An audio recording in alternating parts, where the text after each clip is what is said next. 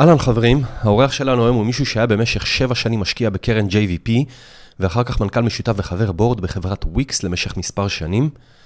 את החברה הראשונה שלו, ורום, חברה שמאפשרת לקנות ולמכור רכבים משומשים ברשת, הוא הקים לפני שלוש וחצי שנים, ועזב אותה אחרי שנתיים בלבד, אך לא לפני שהספיק לגייס לה מעל ל-200 מיליון דולר. אז לאורח שלנו היום קוראים אלון בלוך. לפני כשנה וחצי הקים אלון את החברה השנייה שלו, K-Health, חברה שמאפשרת לאנשים לקבל מידע על המצב הבריאותי שלהם על פי סימפטומים שמהם הם סובלים, ואנחנו כמובן נרחיב על כך בהמשך. אני גם אציין שהשיחה היום עם אלון מתקיימת במשרדים המאוד מיוחדים של K-Health, בבניין באו-האוס ישן עם תקרות גבוהות ורצפת פסיפס בצומת אחד העם נחלת בנימין. אז אתם uh, ככה תשמעו קצת ספירות ותנועה של רכבים במהלך השיחה שלנו היום. אז שלום אלון. שלום. שלום יוסי. ראיתי שבתחילת הקריירה שלך היית יועץ בחברת מקינזי. אחרי מקינזי היית שותף מנהל בקרן JVP במשך שבע שנים, והשקעת שם בחברות כמו סייברארק של אודי מוקדי, שהתארח כאן אצלנו בפודקאסט, שיר נטוורקס שנרכשה על ידי סיסקו, זומיקס שנרכשה על ידי מייקרוסופט וחברות מוצלחות נוספות. איך הגעת ממקינזי ל-JVP? אתה צריך לזכור שאני הצטרפתי ל-JVP בתחילת 2000. אראל מרגלית פנה אליי אז, היו שם שני שותפים, אראל מרגלית ויובל כהן. שיובל כהן עכשיו יש לו את, אה, מן הסתם את אה, פורטיסימו, אה, אבל הם, הם, הם הובילו את הקרן ועשו שורה של הצלחות נורא מוצלחות בסוף שנות ה-90, פריסייס וכרומטיס, והיו שם את אדם פישר, שהיום הוא שותף בכיר בבסמר, והשקיע אחר כך בחברה שלי בוויקס, כן. וגלן שוואבר, שהוא, יש לו קרן עכשיו לקלינטק. הוא גם בחור מדהים, וזה היו ארבעה חבר'ה, זה הכל, והצטרפנו, והצטרפו כמה אנשים די מהר בזמן שאני הצטרפתי. אה, חודש אחרי שהצטרפתי, JVP, הייתה השיירולדר, המשקיע הכי גדול בחומטיס, וחברה נמכרה אחרי שנתיים בחמש מיליארד דולר, עכשיו זה היה במניות של לוסנט, אה, והם ירדו וכל זה, וזו עדיין הייתה השקעה מדהימה. אנחנו גם לא ידענו שזה ייצג את השפיץ של הבועה. מצד שני, הצלחנו לגייס קרן של 450 מיליון דולר, ובגלל שאחרי שהשוק אה, התרסק והתחילו לעשות השקעות, היינו מהבודדים בשוק עם הרבה כסף והשקענו. ולקחנו את הזמן לעשות השקעות. אז זה היה בית ספר נהדר להבין את עולם ה-early stage, לקבל החלטות אה, על השקעות ו- ו- ולזוז מהר. אה, הקרן התעסקה אז המון בתקשורת והמון בעולם ה- voice over IP ואופטיקה וכו'.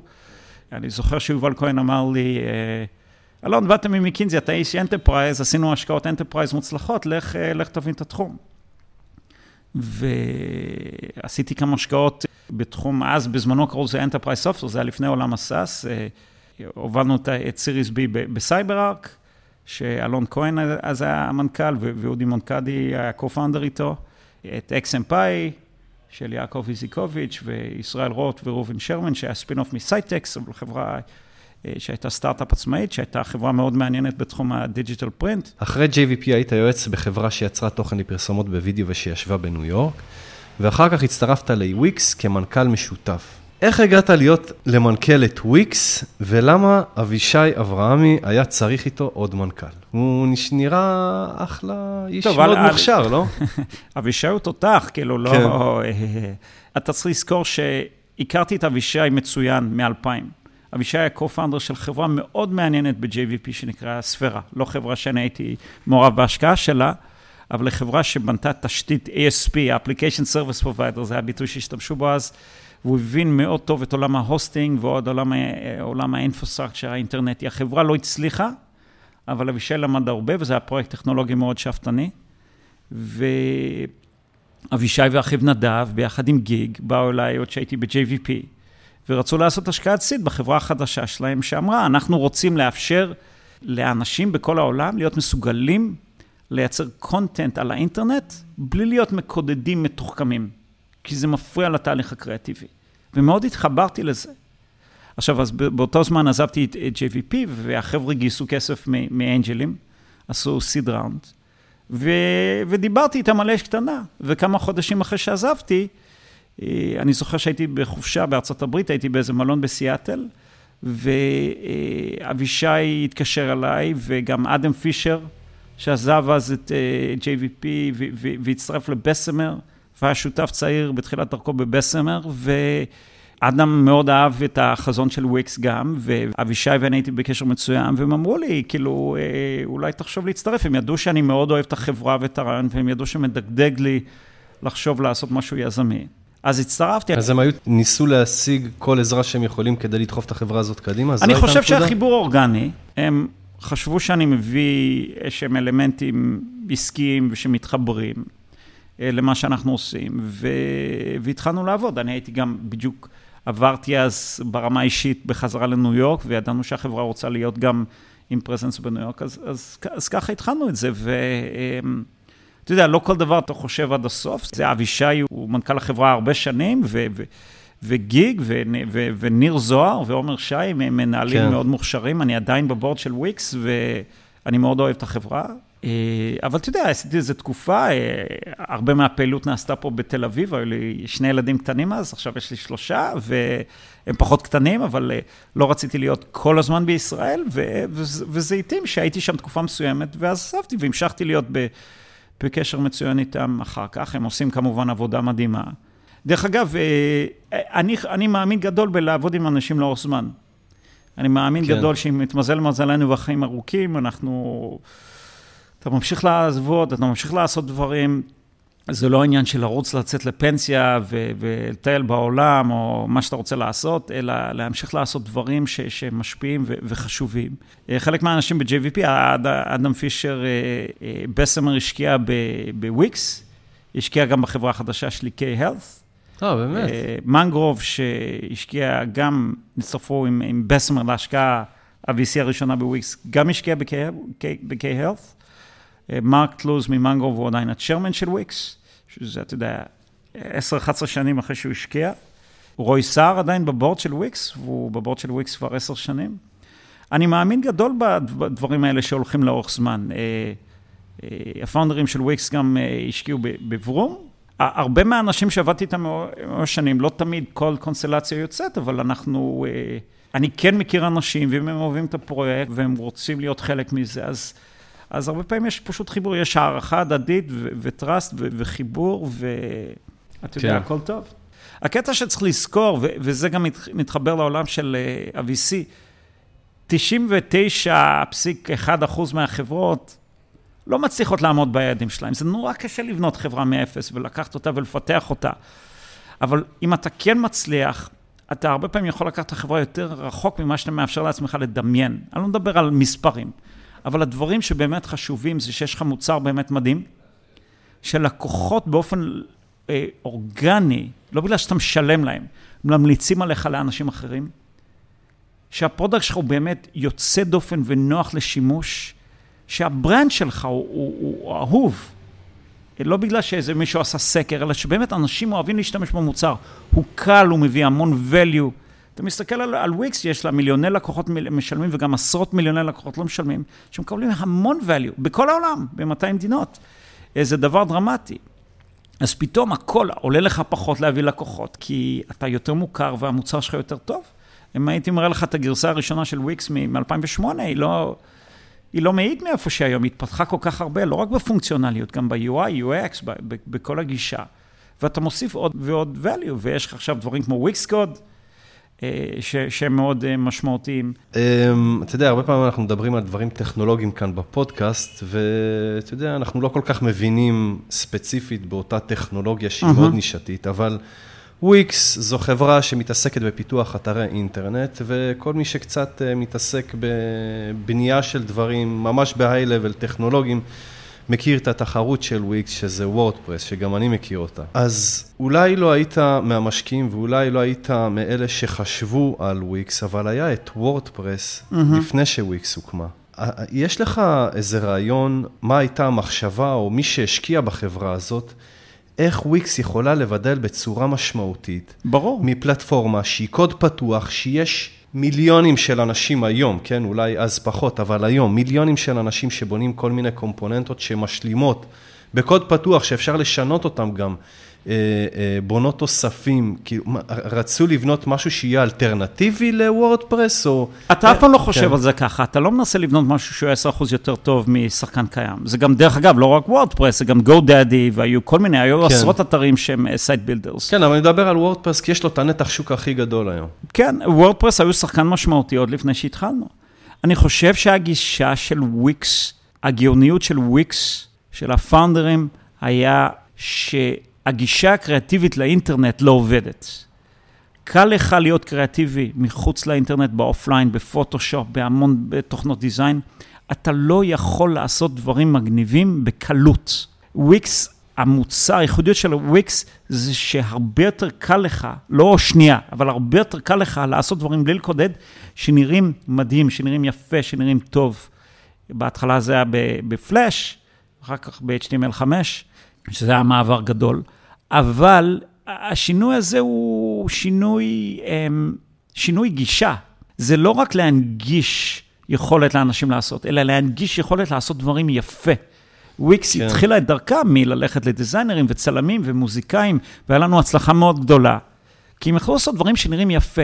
היה משהו נורא בסיסי בלייצר מערכת WYSIWYG, what you see is what you get, שהתוצר שלה אפילו ב-2008 נראה יפה. עכשיו, עכשיו כמובן זה נראה הרבה יותר יפה. עכשיו אני נזכר למה אתה מתכוון, כי וויקס בעצם, בעצם מאפשרת דרך סביבה של drag and drop, שוורדפרס הייתה פחות גמישה בה. זאת אומרת, היית צריך לקחת כמו לגו, לבנות דברים שהם פחות גמישים. וויקס נתן לך לשחק וויקס תמיד נראתה יותר יפה. כן, היא נראתה יותר יפה. גם היום, גם אז. מבחינה ויזואלית היה כן. יותר קל לעצב את האתר ת, שלך. ת, תקשיב, יש, יש לך שתי דברים שאתה צריך לחשוב עליהם בכל סטארט-אפ, וזה תמיד החלטות judgment מאוד קשות. מה המוצר הבסיסי שאתה יכול לצאת איתו? כי אין לך חמש שנים לבנות מוצר. יש לך שנה, שנתיים לבנות מוצר ולהתחיל, ולהתחיל, אתה חייב לקבל עליו פידבק. אתה חייב כן. להתחיל לראות מה אנשים אוהבים, מה אנשים לא אוהבים. אז זה דבר אחד שהיה לנו מאוד חשוב, לה, להוציא מוצר. ברור שאתה יכול להוסיף פונקציונליות. אתה מכיר את הסיפורים, כשאייפון יצא, אז נוקיה ו- ורים ובלקברי, כולם אמרו, אבל אין להם את הפיצ'ר הזה ואין להם את הפיצ'ר הזה. לא משנה, כן. הם יצרו משהו חדש. אני לא חושב שוויקס אף פעם אמרה לעצמה, אנחנו איקס אחוז אה, יותר טובים מ-Squarespace או GoDaddy או וורדפרס. היא אמרה, אנחנו בונים משהו מאפס, שהוא הרבה יותר נוח לשימוש לאנשים שיש להם, שהם רוצים להיות יותר קריאטיביים באינטרנט, שדרך אגב זה גם אזרחים. עכשיו, כן. מה היה הפידבק שהרבה VCs, אה, במיוחד לא ישראלים, אמרו לי? ישראלים לא יכולים להתעסק בדיזיין. ישראלים לא יכולים לעשות דברים קריאטיביים, אנחנו לא, רק מבינים בטכנולוגיה. ועובדה היא שזה, שזה לא... אה, לא מסכים עם זה. נכון, אבל אתה יודע, אתה גם צריך uh, הצלחות כדי שיהיה את זה. ישראל היא מדינה מאוד קריאטיבית. להפך, החיבור בין קריאטיביות אומנותית לטכנולוגיה, זה, זה מה שמייצר את, ה, את החיבור. אבל דבר שני, בתור חברה, אתה צריך לחשוב גם לאיפה אתה לוקח אותה. אז אתה מוציא את המוצר ראשון, תמיד יהיו לו בעיות, יהיו לו באגים, יהיו לו פיצ'רים שחסרים פונקציונליות, יש לך 100 דברים. ויוזרים גם יגידו לך על 100, 100 דברים, ואולי 100 דברים שלא חשבת עליהם. אבל השאלה היא גם לאיפה אתה לוקח. וויקס לא ראתה את עצמה רק כ site builder, ראתה את עצמה כתשתית אינטרנט לעסקים קטנים ול, ול consumers. וזה, וזה דברים שלוקחים תקופה, אתה רואה, מעל עשר שנים. טוב, יש עוד כמה דברים שעשית בדרך, כמו מיי סופרמרקט וקרן Greylock, אה, שהיום נקראת 83 אה, North. אה, אפשר, אני מניח שאפשר לדבר עליהם המון, אבל אני רוצה להתקדם איתך ל Vroom. אז ביולי 2014 הקמת את Vroom. מאיפה הגיע הרעיון להקים את Vroom? Vroom, Vroom הוא, הוא, הוא חיבור אולי אפילו די הזוי. אני ואלי וורטמן רצינו לעשות משהו ביחד, רצינו לעשות משהו מאוד משמעותי, והסתכלנו על כל מיני תעשיות, והגענו במקרה לשני חבר'ה שדיברו על משהו שנורא עניין אותנו. גם אותי באופן אישי ו- ו- וגם אותנו על, על סוחרי מכוניות משומשות ו- ו- ואיך זה עובד. והם אמרו, תקשיבו, אנחנו חושבים שיש לנו רקע בתעשיית המכוניות, ואנחנו חושבים שאנחנו יודעים לקנות ולמכור מכוניות בלי לראות אותן, אפשר לבנות את האמזון של למכור מכוניות. עכשיו, כל אחד רוצה להיות האובר של זה או האמזון של זה, כן? אבל אני ואלי הסתכלנו על, על שוק המכוניות המשומשות בארצות הברית, זה שוק ענק. בערך 500 מיליארד דולר בשנה, אני חושב שזה 40 מיליון מכוניות משומשות נמכרות כל, כל שנה. תעשייה שהיא נשלטת על ידי אה, המון המון דילרים קטנים, שמוכרים הרבה מהם גם מכוניות חדשות. והיא תעשייה שהכל זה, זה מגעיל, זה משא ומתן, זה use car salesman. אה, אתה לא יודע ממש את המחיר, האיכות של המכונית לא ברורה לך, כולם הולכים לדילר, מבלים שם חצי יום, נוסעים, מקשיבים למנוע. והחיבור הזה בין, בין חבר'ה שישבו בדאלאס, טקסס, ובינינו, פתאום אנחנו ראינו שאנחנו יכולים לבנות חברה שהיא גם מאוד פרו-קונסומר, והיא נותנת לקונסומר מכונית במצב מצוין, שנראית מצוין. אנחנו שיפצנו את המכוניות בעצמנו, ונתנו, מכרנו מכוניות שנרא, שהיו במצב מאוד טוב, במחיר מתחת לשוק. עכשיו, איך אתה עושה את זה? אתה עושה את זה על ידי זה שאתה בונה דברים בצורה הרבה יותר יעילה. אמ, בדרך כלל דילר בארצות הברית, ויש 50 אלף דילרים, קונים מכונית מלקוח, שנקרא, זה נקרא trade-in, כי הוא קונה פורד חדשה, הם קונים ממנו את הפורד הישנה, הוא צריך להיפטר ממנה, הוא קצת אה, שם, אה, תקן את ה bumper קצת שם, קצת כמה שיפוצים קוסמטיים, ושם את זה, מנסה למכור את זה, שם את המחיר, או מחכה שיהיה את הפראייר שייכנס וישלם את המחיר מלא, או כן. שהוא יוריד טיפ-טיפה. והמחיר, המכונית כל הזמן יורדת בערך. עכשיו, המידע של מכוניות נמצא באינטרנט, יש מה שנקרא auctions, כל יום מכוניות נמכרות, יש auction מאוד גדול שנקרא Manheim. אמרנו, בואנה, יש לנו את הדאטה הזה, אנחנו יכולים להבין, וזה, וזה נורא מעניין, כי פתאום אתה, אמרנו, אוקיי, מה יקרה אם אנחנו ניתן את המכונית במחיר קבוע, בלי לעשות משא ומתן? ומה נקרה? לא ננסה לתפוס את הפראיירים, אלא לתת את המחיר האמיתי שאנחנו מוכנים למכור אותו. אנחנו, אבל זה גם עד רמת המשאית, אנחנו שלחנו מכוניות הביתה, וזה יכול להיות אלפי קילומטרים בארצות הברית, וגם נתנו לך שבוע להחליט אם אתה רוצה להחזיר. ובזמנו בלוגר שלום אמר לי, קניתי מכונית מברום והחזרתי אותה רק לבדוק, והפכתם את זה לקל מדי להחזיר את המכונית. אמרתי, אבל זה מה שאני רוצה. תחזירו. לי את המכונית מתי שאתם רוצים. אף אחד לא רוצה לקחת מכונית, אני לא רוצה שאף אחד ייתקע מכונית שהוא לא רוצה, כמעט אף אחד לא החזיר. ולמה שלא תרצה לקבל אליך הביתה מכונית במצב מצוין, במחיר מצוין? והמכוניות שלנו באמת בלי שריטות, בלי חריקות, בלי בעיות מכניות. הרבה יותר כיף. כולם הסבירו לי, דרך אגב, שאנשים הולכים, אנשים תמיד ירצו ללכת ל car dealer. אנחנו מכרנו מכוניות עם, עם mileage נמוך, שנראו מצוין, הרבה מרצדסים, הרבה BMW, הרבה פורשים, הרבה pickup trucks, כמובן גם טויוטה ו- וכל הדברים. מחיר ממוצע היה 30 אלף דולר. אנשים אמרו, אף אחד לא יקנה מכונית 30 אלף דולר בלי לראות אותה. בשביל זה בנו את היכולת לאנשים להחזיר. אבל גם באנו בגישה שאומרת, ש- ש- הסיבה שאנשים הולכים לדילר, זה בגלל שהם לא סומכים על הדילר. מה, אתה פתאום מכונאי מכוניות? אתה מקשיב ל pitch של המנוע ואתה מחליט אם מכונית טובה? אתה, מה, אתה לא רוצה להתעסק עם סוחר מכוניות משומשות, ודרך אגב, החמישים טפסים שאתה חותם עליהם בפקס, לא, כאילו, אתה יודע, זה נראה כמו שזה עבר פקס, זה לא ברור, תחתום פה פתאום עוד 22 דולר בחודש, לא איזה שטות שאתה אפילו לא יודע מה זה. כן. אז אנחנו לא אהבנו את זה, הגישה שלנו בכל החברות שלנו, שאתה יכול להצליח על ידי זה שאתה עוזר לקונסומר, לא מנסה לקחת מהם עוד שקל. בכל החברות אתה יכול להגדיל תמיד את המחירים ולעשות עוד אופטימיזציות. אבל אם אתה משרת שוט מאוד נרחב, ואתה מנסה לעשות קצת כסף מכל לקוח, אז אתה בונה ברנד, כי אנשים יחזרו אליך. אז הרבה פעמים אנשים חוזרים, פתאום יש לך אלפי מכוניות, פתאום מכרנו אלפי מכוניות ב, בחודש. וגם אני רוצה להוסיף במכוניות, הברית, אנשים מוכרים את המכונית גם לדילר שמעניין הם קונים, וגם עושים אימון, אז אתה עושה שלוש טרנזקציות. זה קצת כמו בית. אתה מוכר את המכונית הישנה, אתה מממן אותה, ואתה קונה את המכונית החדשה. עכשיו, מה, מה עשינו עם המכירה של המכונית? נתנו לך לצלם שמונה תמונות, לשלוח לנו ה-VIN, את ה-Vehicle Identification Number, וקנינו, נתנו לך הצעה בקש על המקום לשבוע. אנשים לא האמינו, דילרים חשבו שאנחנו נפלנו מהראש. מי, מי, מי עושה דברים כאלה? אבל מה, מה קרה? המכוניות הכי טובות אנחנו קיבלנו, כי אנשים לא רצו ללכת לדילר ולהתעסק במשא ומתן. כמה תמונות, קיבלו מחיר, וגם אם היו הולכים לדילר, הם זכרו אותנו, כי אנחנו נתנו, גם אם השתמשו בנייר שלנו למשא ומתן, אנחנו נהיינו ה brand שהם אמרו, וואלה, החבר'ה האלה לא, לא ניסו לדפוק אתם, אותי. כן, אתם בניתם brand אמין, זה, זה, זה כן, הנקודה בעצם. אבל אתה חייב לבנות trust brand, בכל כן. תחום. אחרת, אח, אחרת אתה עוד מישהו שמנצל ומנצל, אחרת אתה גימיק.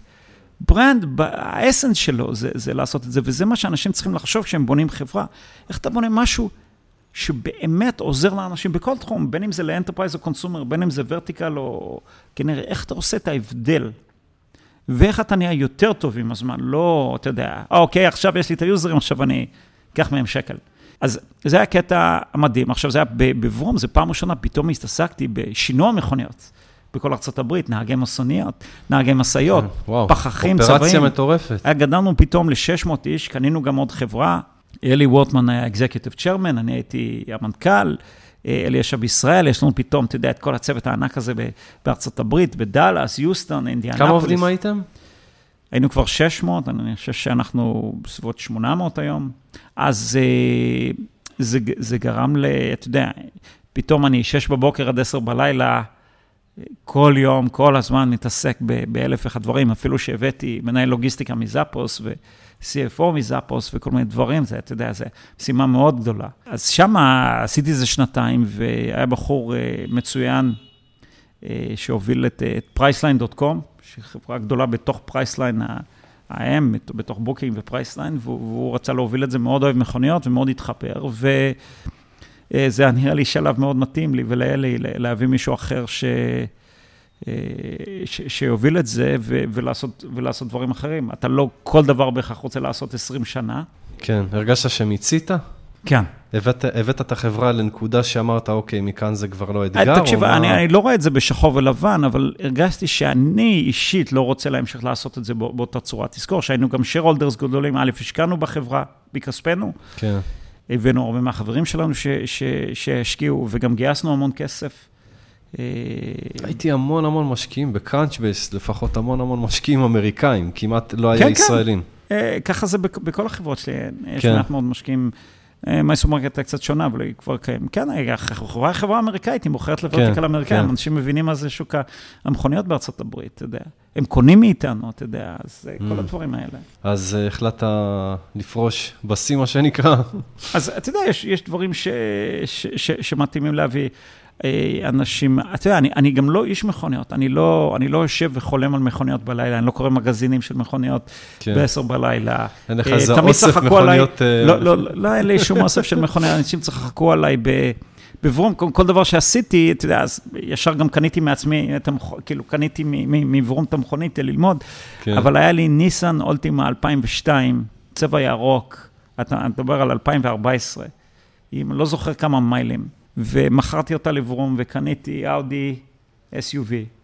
אבל בינתיים יש לי את האאודי SUV, אני לא יושב ואני אומר כל שנה, אני, אין, לי, אין לי אוסף של מכוניות אה, זה, זה, זה, זה, זה לא, אף פעם לא עניין אותי. איזה פורשה, או כל מיני כאלה לא, לא, יש אנשים אה, אה, שמעניינים אותי. אבל אתה יודע, לפעמים גם, אתה, כשאתה בונה חברה, אתה רוצה לפעמים לקחת אותה כל כך רחוק לכיוון שאתה לוקח אותה, שאנשים לא מאמינים. אני זוכר שאדם סינגולדה, שהוא גם חבר וגם uh, מאוד מעורב ב-K-Health, אמר לי, אלון, כל הסיפור הזה, אני רוצה למכור אותו, הוא היה לו פורשה שהוא רצה למכור והוא היה בניו יורק. הוא אמר לי, אלון, לא האמנתי. סיפרת לי את הסיפור הזה, אבל לא האמנתי. פתאום רציתי למכור את המכונית, שלחתי כמה תמונות. פתאום המכונית נעלמה מהחניה שלי בניו יורק, היה לי את הסכום כסף נכבד בחשבון בנק והכל קרה. חתמתי על איזה שתי ניירות והכל קרה, הוא אומר, זה בחיים הייתי הולך לדילר, הוא היה שוחט אותי מלא שעות. חוויית משתמש. זה, זה, אז הוא אמר, קסם, אתה כן. רוצה לייצר את הקסם, זה היופי, בתוכנה עם גישה נכונה, אתה מייצר, במקום להגיד, בוא נדפוק את היוזרים, בוא נעזור להם לממן ולקנות ולמכור מכוניות שהם אוהבים. הרי מכונית זה, זה כלי, כלי בסיסי, לפחות בארצות הברית זה כלי בסיסי. כן. אז, אז זה מאוד מהנה, אתה, אתה, אתה עושה דברים שמשמעותיים. לאמריקאים ממוצע לקנות מכונית ב-30 אלף דולר, זה הרבה כסף. ואתה יודע, כמו, כמו כל דבר, יש לך אתגרים לעבוד עם אנשים שבאו מקלצ'ר של מכוניות, זה לא בהכרח פשוט, הם באים מעולם שונה. אתה יודע, בהייטק אתה דואג למהנדסים שלך, אתה, אתה, ארוחות ומשכורות ותנאים וגישה. דרך אגב, אה, מקודם דיברת על אה, עניין של הנפקה. לא חשבת להנפיק את החברה? היא כבר עשתה מחזור מכירות מאוד מאוד גדול, לא? היא צעירה מדי, אני חושב שהיא יכולה להגיע, אתה יודע. כן. מוביל אותה מנכ"ל אחר, ואלי עדיין בבורד, אז אתה יודע, אני מניח ש... כבר לא אתגר אותך להביא את החברה למצב שהיא מונפקת ואז לעזוב? כאילו, זה לא אתגר אותך? אתה לא יכול לעזוב מיד אחרי הנפקה. אה, אוקיי. אה, אתה יודע, אתה רוצה להנפיק, אתה צריך להישאר תקופה ארוכה אחר כך, אף אחד לא מחפש. זה לא חתול בשק, אנשים רוצים להסתכל בעיניים ולראות מי הולך להוביל אותה, אתה מספר להם את הסיפור ומציג להם את האינפורמציה, ו... כן, אוקיי. אתה, אה, אה, איזה קשר יש לך לחברה עכשיו? אתה בבורד או מה? לא, אלי וורטמן בבורד, הוא מייצג אותנו, אני שרולדר. אה, אוקיי. הידה, ההרפתקה שהייתה לך בברום הייתה די מהירה, עם הצלחה פנומנלית בזמן יחסית מאוד קצר. המחזור מכירות נכון. קפץ בצורה לא, לא, לא, לא הגיונית. אמ, אז רציתי לדעת, מה, מה בעצם למדת מזה? כי זה, זה לא משהו, אני חושב שהיה דומה לוויקס או לדברים אחרים שעשית אבל, קודם. כן, אבל כל דבר הוא שונה. אמ, כן, זה הפתיע אותך שהחברה הצליחה ככה? כן ולא. אתה יודע, ידענו שאנחנו רוצים לעשות משהו גדול. אבל תזכור שזה לא רק מכירות, אתה גם רוצה להסתכל על, ה, על, ה, על המרג'ין שאתה עושה. אז המרג'ין בחברת תוכנה כמו וויקס הוא הרבה יותר גבוה מהמרג'ין שאתה עושה mm, בחברה, okay. אוקיי. שאתה בעצם חברת חומרה, שאתה משנע מכוניות ו- וקונה כן. ומוכר אותן. אני מאמין מאוד גדול ב full stack. כשאני אומר full stack, לשלוט בכל התהליך, ודיברנו על זה. אז אני לא האמנתי שאני רוצה לבנות תוכנה מגניבה ולתת אותה לדילרים. כי אז אני נותן לזאבים, אתה יודע, כן. להתעסק עם הלקוחות. למרות שאני בטוח גד... שדילרים גם באיזושהי צורה עשו ביזנס עם הפלטפורמה הזאת, לא? שלנו? הם קנו כן. מכוניות דרכנו, אבל כן. אנחנו לא נתנו להם... הנה המחיר, הנה המכונית, תמכור אותה ל user. כן, בואו תבנו איזה אתר שלכם או brand. אם דילר רצה לקנות מאיתנו מכוניות, כן. או שהוא רצה להיפטר מכוניות ורצינו לקנות, אז, כן. אתה תמיד חייב לעשות את זה. כדוגמה, אנחנו לא מכרנו מכוניות שלנו עם תאונות, אבל כן קנינו כל מכונית מ user. אז מכונית שהיה לה תאונה, Carfax, תאונה, קנינו אותה ומכרנו אותה ל dealers, זה בסדר, זה לגיטימי. אבל אה, אה, לא רציתי רק שתהיה תוכנה ושה brand, ה experience, השליטה יהיה בידיים של בן אדם אחר. אותו דבר בוויקס, היא לא נתנה את הפלטפורמה שלה כ editor ל GoDaddy, ואמרה, כן. אוקיי, זה, היא, היא שלטה בכל, ה, בכל החוויה, בשיווק, ב product. אוקיי, אז באמת זו לא חברת software, היה איזה אתגר מהותי ב, ב, בחלק הזה של ה margin בחברה? חד משמעית, ש... כן. כן, זה גישה הרבה יותר כמו Costco, וולמארט או אמזון, שאתה עושה volume ענק ב margin מאוד נמוך. ה business model עובד והוא הגיוני, אבל uh, אתה צריך המון volume. צריך למכור את המכוניות מהר, אתה יכול להפסיד כסף על מכוניות. וזה שוק דינמי, מחיר הדלק uh, יורד או עולה, פתאום pickup truck או SUV uh, יכול להשתנות, ופתאום מכוניות ירוקות יכולות לשנות מחירים. אתה יודע, הדברים משתנים. כן. אתה גם צריך למכור מכוניות מאוד מהר. אנחנו קראנו למכוניות כמו בננות. בננות זה אחרי יום-יומיים זה בסדר, אחרי חודש זה רקוב. כן. אתה חייב למכור את המכוניות, כי מכוניות משומשות, המחיר שלהם כל הזמן יורד, כל שבוע כן. המחיר יורד, וידענו בדיוק איך לחשב את זה ואיך לעבוד על זה. כמובן שיש עוד הרבה עבודה שההנהלה עושה אחרי שעזבתי, אבל אתה יודע. הרבה פעמים אנחנו שומעים גם ממשקיעים וגם מהיזמים, שההמלצה שלהם, ואתה היית כאן גם בתור משקיע וגם בתור יזם, ההמלצה שלהם שכשאתה רוצה להקים חברה בתחום מסוים, כדאי שתבוא עם רקע מאוד מאוד חזק בתחום הזה, שזה יהיה תחום שאתה מאוד מאוד מבין בו, כי הרבה פעמים יש את הנטייה להשקיע או לבנות איזה מוצר או איזה חברה בתחום שאנחנו לא מכירים, כי אנחנו חושבים ששם יהיה יותר קל. אבל אם היינו שם, היינו מבינים שיכול להיות שזה אותו קשה באותה מידה בתחום שאנחנו כן מבינים. Mm-hmm. עד כמה הבנת בתחום המכוניות כשנכנסת לתחום הזה? לא חששת, לא, לא דיברת עם אנשים והם אמרו לך, אה, אתה לא מבין את התחום הזה, אם היית איזה ריטיילר אה, בתחום של מכוניות, אז היית מבין. תקשיב, אתה... אני התעסקתי בארבע תעשיות שונות בעשר שנים האחרונות, ובכל כן. אחד מהם הייתי פרינציפל, הייתי בן אדם מרכזי ו...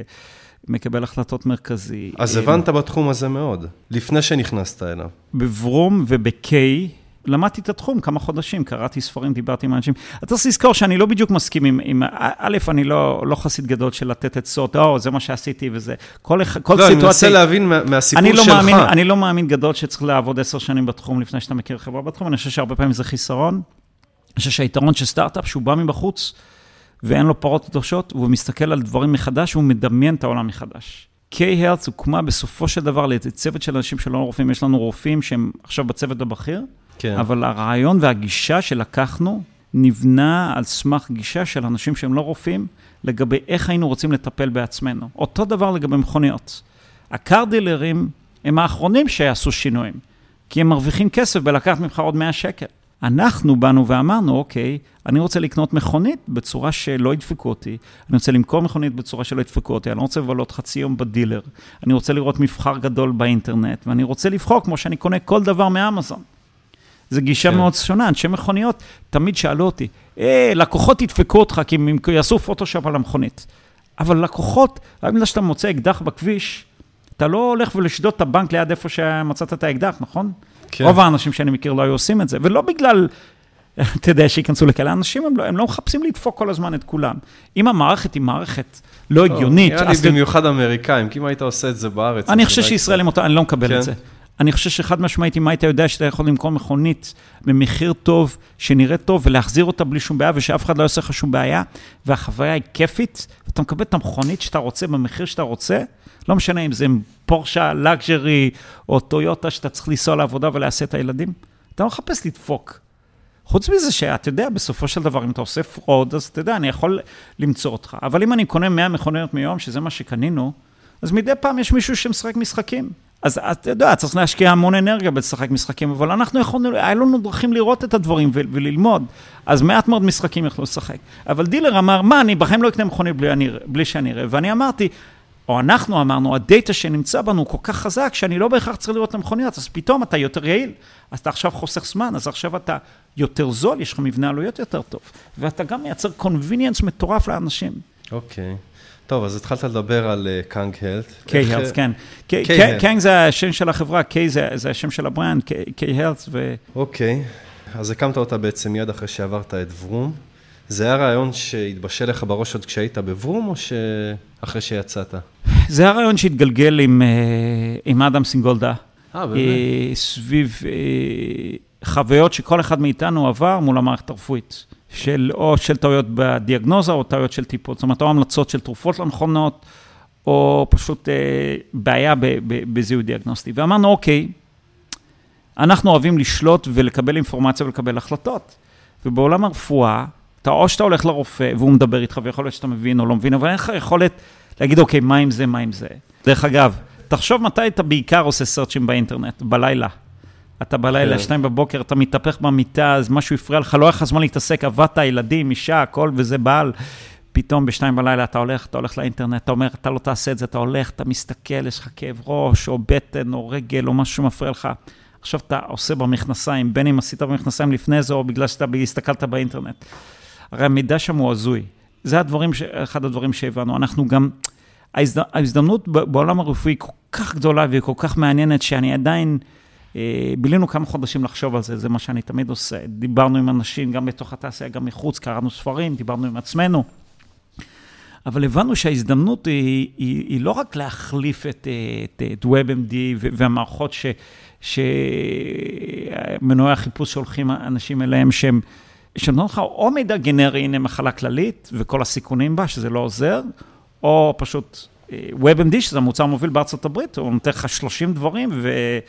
25 מהם הם לא רלוונטיים עבורך. וגם כן. אין, אין יכולת לנהל שיחה סביב הזיכרון, ללמוד אותך. אבל גם הבנו שביג דאטה, שאני משתמש לו בברום ווויקס, וכמובן כל אחד שמפרסם בפייסבוק וגוגל משתמש בו, אין לך יכולת להשתמש בו כשאתה רופא.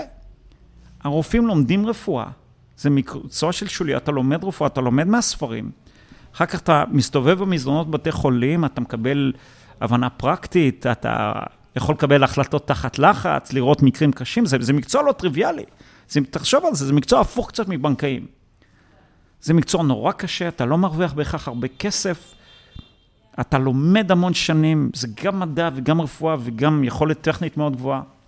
אתה צריך להרגיע את הפציינטים שלך, לנהל אותם, עולם מסובך. כן. יחד עם זאת, ברגע שאתה לומד ואתה משתחרר מהבית הספר, אז יכול להיות שיש כאלה שקוראים יותר, קוראים פחות. תחשוב על רופא משפחה ממוצע, כל 5-10 דקות נכנס פציינט חדש, כואב לי הבטן, כואב לי הראש, כואב לי זה, כואב לי שם, כרוני, לא כרוני, חד פעמי, גיל 60, גיל 20, גבר, אישה, יש לך המון המון המון המון דברים. ואתה צריך מאוד מאוד למהר, להחליט, אוקיי, זה משהו מסוכן, יש פה משהו שאני צריך לעשות בדיקה נוספת. הרי אתה לא עושה בדיקות כל הזמן לכל דבר. אנחנו לא קמים כל בוקר ולוקחים דם ועושים את כל הטסטים בכדור הארץ, יש לזה גם עלות, גם כן. ביולוגית וגם זה. אז איך אתה מייצר מערכת שהיא מותאמת למאה ה-21? המערכת הזאת לא השתנתה 50-60 שנה. ובישראל המצב הוא, הוא טוב, ומכבי אספו דאטה נורא מעניין. והגענו אליהם, ואמרנו, אבל אני ואדם, ואחר כך רן שאול, ו- וישראל רוט, ואריאל לבנטל, ו- ו- ו- וניל בראון, שהוא ה-Chief Medical Officer שלנו, ודניאל סוג'רן, שמוביל את, הוא גם רופא, הוא גם איש תוכנה, אנחנו הסתכלנו ואמרנו, אוקיי, אנחנו רוצים להיות, לפני שאני הולך לרופא, תוך כדי זה שאני הולך לרופא, ואחרי שאני רוצה להיות רופא, אני רוצה להיות מסוגל לחצות, ללחוץ על כפתור ולהשוות אותי לאנשים שדומים אליי. וללמוד מהניסיון שלהם, הרי אנחנו לא, אין פיישנט זירו, יש, אבל הוא כנראה לא אתה. מישהו עבר כנראה חוויה דומה לך, אפילו שאתה לונג טייל מאוד ספציפי, יש דבר מאוד ספציפי, מישהו עבר חוויה עם סימפטומים מאוד טובים, יש לו רקע מאוד דומה, לא רק הגיל והמין, אלא רקע רפואי מאוד רלוונטי, משקל, עישון, דברים אחרים, וסימפטומים מאוד ספציפיים. ואז אני יכול להראות לך מה אנשים כאלה, אני לא צריך לאבחן אותך, אני פשוט מראה לך מה אנשים אחרים היה להם, מה זה עוד יכול להיות, איזה טסטים הם עשו, איזה טיפולים הם עשו. ואפילו רופאים מעולים שיש להם ידע אנציקלופדי, אין להם בהכרח את כל הידע הזה מפולח ל big data סגמנטלי. הרי יש פה אלמנטים גיאוגרפיים של שפעות ווירוסים בכל מיני דברים. יש לך, זה יכול להיות אפילו מסעדה שבן אדם קיבל הרעלת מזון, חס וחלילה, או כל מיני דברים. אז אתה יודע, זה, זה, זה, אין מערכות לומדות שמחוברות באופן בלתי אמצעי ל consumer, לצרכן, שנותנות לו שליטה. זה, זה דברים מאוד משמעותיים, והסתכלנו על זה ואמרנו, וואו, יש פה הזדמנות מאוד גדולה. לא רק לתת ל consumers הבנה בלתי אמצעית מה שיש להם, ולתת להם שליטה, אלא לשפר את כל העולם הזה. הרי רפואה לא פתרה את הכל. גם רופאים יגידו לך, יש דברים שהם יודעים יותר ויש דברים שהם מכירים פחות. תפתח את, הפייס, את הפורומים בפייסבוק, תראה פורומים על כאבי גב ועל מיגרנות ו cluster headaches וכל מיני דברים. רפואה לא פתרה כל דבר, אז מה, כמה שהיינו רוצים, ואתה רוצה לראות רופא שהוא אלוף עולם תותח, הוא לא בהכרח פתר את הכל בהכל. ולך תדע מי מהבן אדם המתאים. אז זה נראה שהוא צורך אנושי נורא בסיסי. בזמן שאתה יכול ללכת ולנהל את הכסף שלך באונליין בצורה הכי מתוחכמת ולקרוא דוחות, ובזמן שאתה יכול להחליט איזה מסעדה ללכת, למה אתה לא יכול להבין את הבריאות שלך? מה, מה החזון שלכם בעצם? אה, אה, להיות הגוגל של עולם הרפואה? אני אף פעם לא משתמש בשמות של חברות אחרות לתאר את אוקיי. החברה שלי. אני מחפש לבנות חברה שתחבר את כל הידע האנושי בעולם הבריאות. אוקיי, שתהיה גם אדוויזור לאנשים? אני חושב שבעתיד אנחנו נוכל לעשות כל מיני דרכים, זה תלוי ברמת הדיוק וברמת הטראסט שיהיה, אנחנו לא שמה, אבל ברמת החזון עוד 5-10 שנים, אתה תוכל אולי להתייעץ איתנו בכל מיני דברים, תוכל להבין דברים, תוכל להתייעץ עם אנשים גם שעברו חוויות באופן בלתי אמצעי, באופן אנונימי. אבל כן. המערכת צריכה להיות אנונימית, עם privacy מוחלט, היא צריכה לתת לך שליטה. אתה, זה הדאטה שלך, אתה צריך להחליט מה לעשות איתו. ואנחנו חושבים על בריאות, אתה יודע, זה לא כמו לפני 30 שנה, היום בריאות זה גם שינה, תזונה, מצב מנטלי, כן. זה גם לחץ דם, וזה גם הסימפטומים הספציפיים שאתה עובר, זה גם הגנטיקה שלך, זה גם ה wearables. תראה לי איפה זה נגמר, זה לא כן. נגמר. יש אה, רעיונות אה, לחבר כל מיני wearables כן. כן. לגוף כדי כן. שיתממשקו למערכת כן, הזאת? אבל תזכור שהבעיה של wearables שאין להם חיבור לסימפטומים. כשאתה כרגע, שמישהו X, לא, לא לחץ מרגיש דם. טוב, או- מישהו לא מרגיש טוב, ויש לה לחץ דם גבוה, ומשקל, ועישון, וסימפטומים, כל מיני ספרים ספציפיים. זה הדברים החשובים כרגע להבין את זה. אני, ברור שאני רוצה להוסיף wearables וגנטיקה וזה. תזכור שאת הגנים האנושי, אפילו שאנחנו יכולים לעשות full sequencing, אנחנו מכירים אזור זניח מהגנים כרגע, אנחנו מכירים מעט מאוד מהגנים, יש לך גם RNA, יש לך ביום, אין סוף לדברים האלה, כל הזמן יש עוד layers ו layers של אינפורמציה, ואנחנו נתחבר לכולם. אנחנו יכולים להיות ה operating system של כל הדברים האלה. ויש חברות אחרות שמבחינתי כולם יכולים להיות שותפים שלנו, חברות כמו ש- שעושות אה, דברים ב imaging, ב machine learning. כן. אבל אתה יודע, אנחנו רק בתחילת הדרך, ואני גם לא רוצה אה, לקפוץ מעל הפופיק כרגע, אנחנו צריכים לבנות את זה נכון, צריך אה, להבין עד הסוף מה ה users עושים. אה, מכבי היו שותף נהדר ו- ו- ויוצא דופן בקטע הזה, הם גם זזו מאוד מהר, פרופסור ורדה שלו, שמובילה את המכון של מוריס קאן, אה, שאפשרה לנו אה, רן סער, שהוא המנכ"ל, ודרך אגב לא בא מרקע של רופא, הוא בא, יש לו רקע אחר, מרקע ביטחוני, והוא בא ואמר, העולם הולך לשם, ואני לא רוצה להיות שני או שלישי, אני רוצה להיות ראשון, יש לנו את הדאטה, ויש לנו את היכולות, והתחברנו לסטארט-אפ הזה. אה, אז מבחינתי זה מאוד עזר. טוני כהן שם, שהבינה מראש, היא אמרה, זה לאיפה שהאנשים לוקחים אותנו, ושם אני רוצה להיות. אני לא רוצה להיגרר לשם. הרבה חברות גדולות נותנות לעצמם להיגרר. וישראל, זה אחד המקומות הבודדים שהדאטה באמת קיים. יש דאטה של 360 מעלות על אנשים על הרבה שנים, שאתה יכול ללמוד על המסלול שהם עברו, ולהבין מה קרה להם לאורך שנים. זה קיים במספר מצומצם מאוד של מקומים. אז תראה, ישראל יכולה להיות מעצמה בתחום הבריאות. אני חושב שאתה תראה את זה. נראה גם שוורום, כאילו עברת את ורום, שזה היה איזו תחנה כזאת שאמרת, מבחינת ביזנס, כאילו, כסף אין בעיה לעשות. הנה, עשיתי את ורום, צמחה וזה, כסף is not an issue פה. כאילו, בא לי לעשות משהו שייצור כזאת השפעה על העולם, וזה מה שאתה מתמקד בו עכשיו. כן, אתה יודע, אח- אחד הדברים שבכל חברה שאתה חושב מתחיל חדש, זה איזה ארגון אתה בונה, כן. איך אתה בונה, מה זה אומר אתה, ארגון גם כיפי. כשאתה מדבר על זה, אתה מדבר על משהו, אתה מדבר על עשר שנים, חמש עשרה שנים, אתה מדבר על משהו לטווח מאוד מאוד ארוך, זו הגישה שלך. כי אנחנו, אנחנו נהיה פה עוד 20 שנה. גם שאני כן. באמת חת... יאללה, אני בן 48, גם שאני עם ה... אמרתי פה לכולם, אתם תספרו לנכדים שלכם אם זה יעבוד. אבל uh, אתה יודע, זה לא אומר שאנחנו יודעים, זה חלק מהעניין זה שזה, אתה לא יודע שזה יצליח, חלק מהכיף זה שזה יכול לזה. אבל אני גם חושב מאוד חשוב, אתה צריך להביא את המשקיעים ולהקיף, להביא מישהו כמו אדם סינגולד על הבורד, זה תענוג. והוא גם השקיע בחברה, והוא חלק מהרעיון של הקמת החברה והמוצר.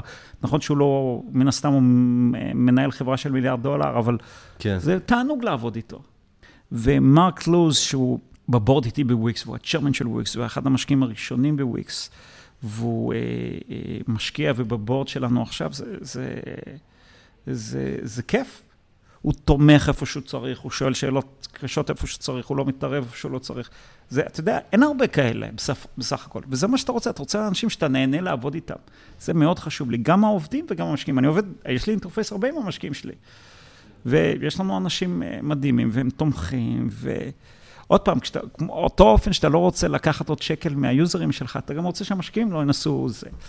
אז אתה יודע, זה, זה מאוד כיף. אני זוכר את מרק ב, בספטמבר 08 בוויקס, אנקדוטה מעניינת. כן. מרק החליט שהוא הולך להוביל את הסיבוב של ספטמבר 08. איזה מרק? טלוז. הוא managing partner של מנגרוב, שהיא קרן, אוקיי. יש לה גם נציגות בישראל עם רוי סער ו- וצוות פה. הוא השקיע גם בסקייפ לפני זה. והוא אמר, אני אוביל את הסיבוב, אני מאמין בוויקס, הוא היה כמה חודשים משקיע, בסמר הובילו את הסיבוב לפני, והוא אמר, אני אוביל את הסיבוב. ואז היה את המשבר הגדול לימן, הלכנו להשיק את הפרימיום. עכשיו, הצגנו אקסל, אתה לא יודע, אמרנו, זה המוצר, זה מה שאנחנו הולכים לעשות. הוא לא ניסה לנצל את זה, ואני זוכר שראיתי אותו בהנפקה בנסדק, ואמרתי לו, מרק, מכל הדברים אני זוכר שלא ניסית לקחת עוד משהו, היית ג'נטלמן. וזה מה שאתה רוצה, אתה רוצה אנשים שחושבים טווח ארוך. ואתה יודע, כשאני, לא מפתיע אותי שאבישי החליט שהוא רוצה ש, שמרק יהיה הצ'רמן, שהוא, שהוא יהיה חלק מהחברה גם אחרי שהיא חברה ציבורית לתקופה ארוכה. כי זה, כי זה גישה של טווח ארוך, שאתה בונה דברים לטווח ארוך ואתה עובד עם אנשים שאתה נהנה ואתה... יכול להיות שתצליח, יכול להיות שתיכשל, אין לך שליטה. אבל הגישה היא לא פיננסית. ברור שאתה חייב לעשות כסף לכל אחד משקיע, ואתה גם צריך שזה יתקדם וימשיך, ויש פה מלא הזדמנויות. בשביל זה אני הולך לדברים שהם משמעותיים, זה לא קזינו ולא, אתה יודע, לא שאני מזלזל. כן. שכל הכבוד לאנשים שמצליחים שם, אבל אני הולך לדברים שאני יודע שיש בעיה קשה. כן. ואם הבעיה היא אצלי קשה, אז תחשוב, הבחור בן ה-80 שיש לו בעיה יותר קשה, או אתה יודע, אנשים שלא מתוחכמים עם אינפורמציה. אז, אז הבעיה, הבעיה כן. לכולם, וגם, וגם העולם הולך ומסתבך בדברים, יש יותר אינפורמציה, יותר דברים, יותר אפשרויות, יותר כסף ופתרונות. אוקיי, זה הכל חברים, עד כאן הרעיון עם אלון בלוך, אני מקווה שנהניתם כמו שאני נהניתי. תודה שהייתם איתנו ונשתמע בפרק הבא.